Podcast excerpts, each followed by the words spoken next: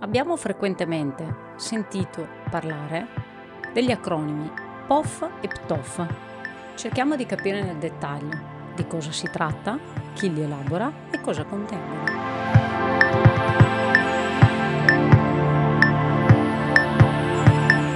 Innanzitutto cerchiamo di capire da dove provengano i due acronimi POF e PTOF.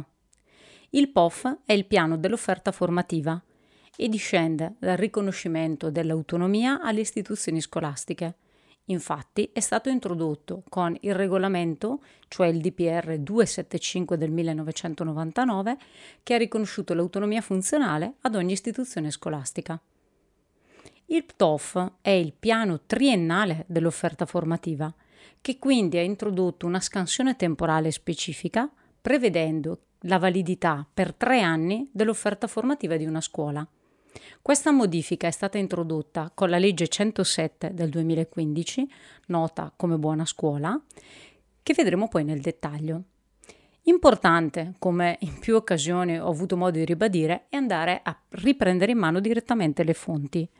Infatti, se noi prendiamo il regolamento dell'autonomia delle istituzioni scolastiche, cioè il DPR 275, l'articolo 3, leggiamo che ogni istituzione scolastica predispone, con la partecipazione di tutte le sue componenti, il piano dell'offerta formativa. Il piano è il documento fondamentale costitutivo dell'identità culturale e progettuale delle istituzioni scolastiche ed esplicita la progettazione, curricolare, extracurricolare, educativa ed organizzativa che le singole scuole adottano nell'ambito della propria autonomia. Detto piano è coerente con gli obiettivi generali ed educativi dei diversi tipi e di indirizzi di studi determinati a livello nazionale e riflette le esigenze del contesto culturale, sociale ed economico della realtà locale, tenendo conto della programmazione territoriale dell'offerta formativa. Esso comprende e riconosce le diverse opzioni metodologiche, anche di gruppi minoritari, e valorizza le rispondenti professionalità. Andiamo adesso ad analizzare ogni singolo passaggio di questo significativo articolo. Innanzitutto, l'introduzione dell'autonomia delle istituzioni scolastiche ha cercato di rientrare di far rientrare anche la scuola in quel complesso sistema di semplificazione e sburocratizzazione che ha coinvolto la pubblica amministrazione. Infatti discende dalla riforma Bassanini. Per un approfondimento dettagliato di tutti i risvolti dell'autonomia e quegli aspetti anche se vogliamo diretti o indiretti e problemi ancora aperti sull'esercizio pieno dell'autonomia, se siete interessati vi invito comunque a consultare la sessione del sito Autonomia Scolastica all'interno del sito luisatraccani.it. Dicevo, questa riforma ha tentato di inserire anche la scuola in questo complesso processo di eh, semplificazione della pubblica amministrazione.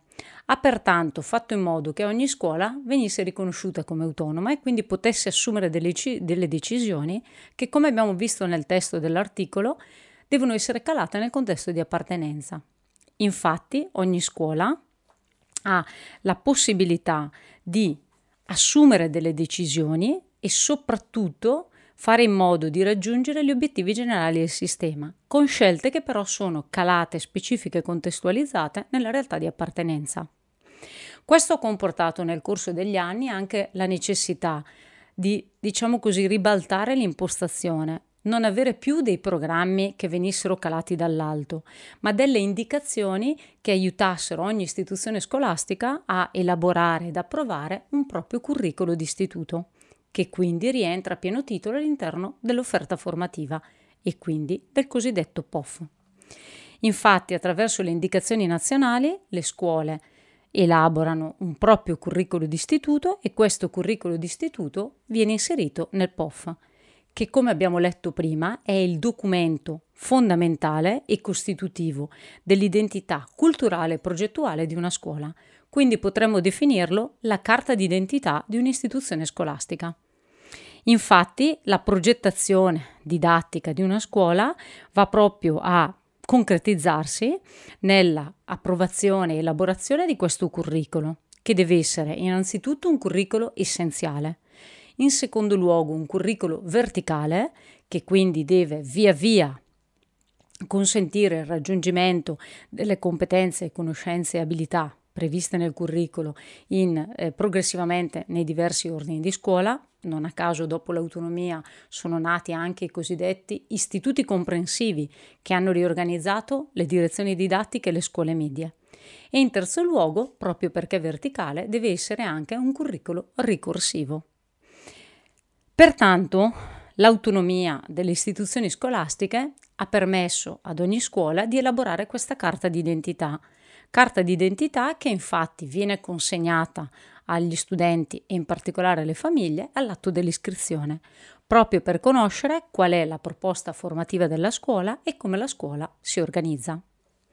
Come abbiamo anticipato in un precedente video, su questa autonomia delle istituzioni scolastiche è intervenuta la riforma della buona scuola, la legge 107 del 2015, che ha cercato di dare piena attuazione all'autonomia, perché dal 99 al 2015 molti ostacoli ancora erano eh, frapposti alla piena realizzazione dell'autonomia delle istituzioni scolastiche.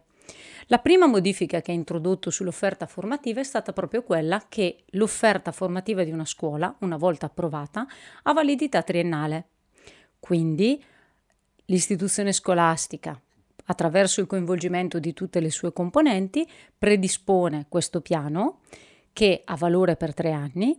In ogni caso, ogni anno scolastico, entro il 31 di ottobre, possono essere apportate delle modifiche che gli organi collegiali ritengono opportune. Quali sono gli organi collegiali protagonisti nella stesura e approvazione del piano dell'offerta formativa? Sono innanzitutto il collegio docenti che elabora l'offerta formativa e il consiglio d'istituto che lo approva. Il collegio docenti, nell'elaborare la propria offerta formativa, tiene però conto degli indirizzi che vengono forniti dal dirigente scolastico, che è colui che ha guida appunto dell'istituzione scolastica. Inoltre è importante precisare come all'interno di questo POF, ora ribattezzato PTOF, sono inserite tutte le scelte in merito agli insegnamenti, alle attività curricolari, extracurricolari, educative e organizzative che la scuola ritiene opportuno, L'organico, le attrezzature, le infrastrutture, i percorsi formativi che l'istituzione scolastica intende appunto utilizzare. Infatti è importante chiarire come il piano dell'offerta formativa è rientrato a pieno titolo all'interno di un circolo che mi piace definire virtuoso, cioè quel percorso che coinvolge ogni scuola in alcuni passaggi, che sono innanzitutto in un eh, sistema di autovalutazione che permette ad ogni scuola di elaborare un vero e proprio rapporto sulla propria condizione, il rapporto di autovalutazione. Sulla base di questo rapporto di autovalutazione, in cui si analizzano tutti gli aspetti che riguardano l'istituto, sono inseriti quegli elementi che permettono alla scuola di elaborare un piano di miglioramento, dove si mettono in evidenza gli aspetti, punti di forza sui quali puntare, i punti di debolezza sui quali intervenire. Alla luce di questi due passaggi si arriva all'elaborazione del piano dell'offerta formativa, ora triennale, all'interno del quale, oltre all'attività rivolta agli studenti, ci sono anche tutti quei percorsi che riguardano il personale della scuola, quindi percorsi formativi, e tutte quelle attività volte a garantire che il piano di miglioramento possa essere attuato. L'ultimo step è il cosiddetto bilancio sociale, dove la scuola rendiconta all'esterno e a se stessa per una nuova autovalutazione quelle che sono le proprie attività, i risultati raggiunti e gli obiettivi da porsi le finalità nuove da porsi. Quindi all'interno del piano dell'offerta formativa vengono evidenziate anche ed esplicitate tutti quegli aspetti che riguardano la progettazione educativa e didattica e che devono essere noti a coloro che vivono l'istituzione scolastica, quindi le famiglie e gli studenti, che come dicevo prima sono destinatari di questo eh, documento che è appunto il piano dell'offerta formativa.